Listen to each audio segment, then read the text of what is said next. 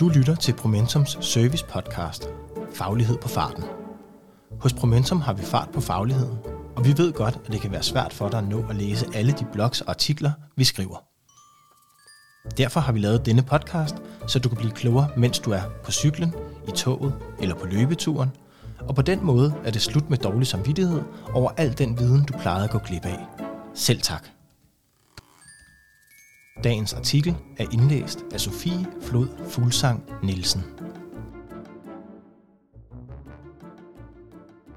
Sæt fokus på fejl og bliv en bedre projektleder af Anne Gravgaard Pedersen. Har du lavet fejl i dit arbejde, og har du fortalt det? Det er decideret dumt ikke at tage ved lære af sine fejl, som for eksempel at lappe på IC4-tog gang på gang, til trods for adskillige advarselslamper og højt kivende alarmklokker. Hvorfor skjuler vi fejl? Hvordan kan det være, at vi gang på gang begår de samme fejl i organisationer og i projekter? Se bare nogle af statens stort satsede projekter, som politiets polsag, Skats automatiske inddrivelsessystem IFI, eller hedengangende IT-system Amanda, som skulle have været Arbejdsmarkedsstyrelsens nye system til arbejdsformidlingerne.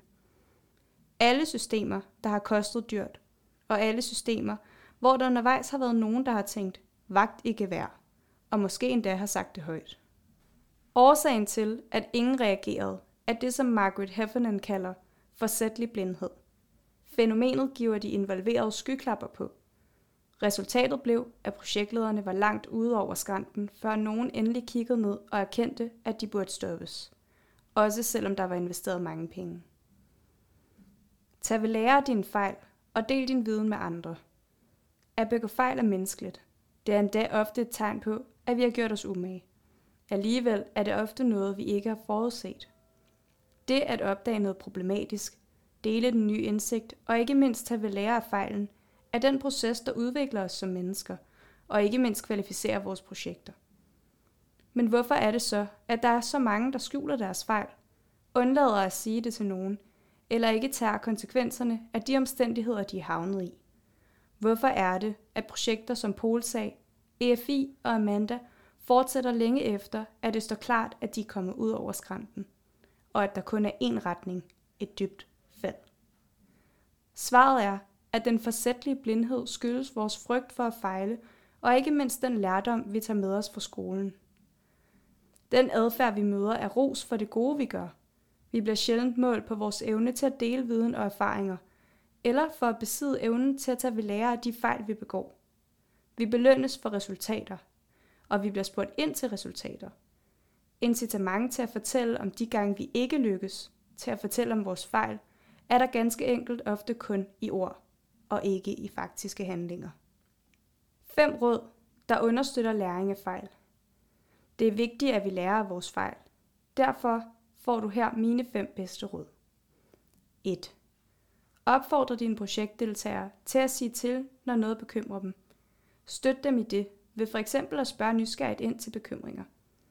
2. Bak altid op om projektdeltagere eller andre interessenter, der er åbne om egne fejl eller bekymringer, også i styregruppen. 3. Sørg for, at opfølgning på projektet sker rutinemæssigt og med fast kadence, ud over de naturlige pejlemærker – så spørg løbende ind til bekymringer og fejl i relation til projektet. 4. Vær et forbillede.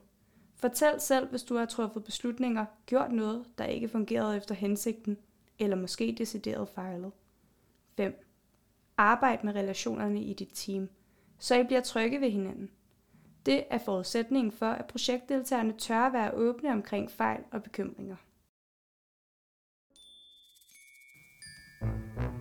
Det var dagens faglighed på farten. Tak fordi du lyttede med. Jeg håber, den gav dig viden, du ikke havde i forvejen.